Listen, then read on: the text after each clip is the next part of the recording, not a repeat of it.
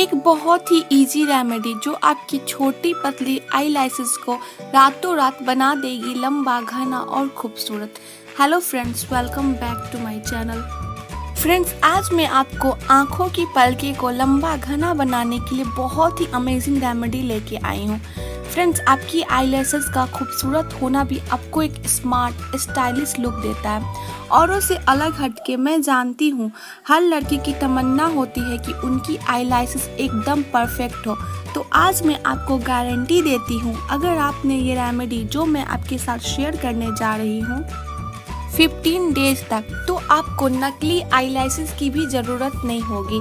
तो चलिए स्टार्ट करते हैं, लेकिन उससे पहले अगर आपने मेरे वीडियो को लाइक नहीं किया है तो प्लीज़ लाइक कर दें और मेरे चैनल को सब्सक्राइब कर लें। पास में दिए गए बेल आइकन पर क्लिक कर दें जिससे कि आप मेरे न्यू वीडियो को कभी भी मिस ना करें। सबसे पहले आपको लेना है two teaspoon fresh aloe vera gel.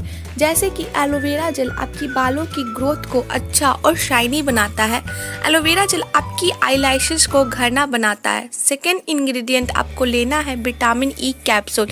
जैसे कि आप जानते हो, आपके बालों की ग्रोथ हो या फिर आपकी आईलैशेस, अगर विटामिन ई ऐड है आपकी किसी भी रेमेडी में तो आपका हेयर ग्रोथ अच्छा होता ही है।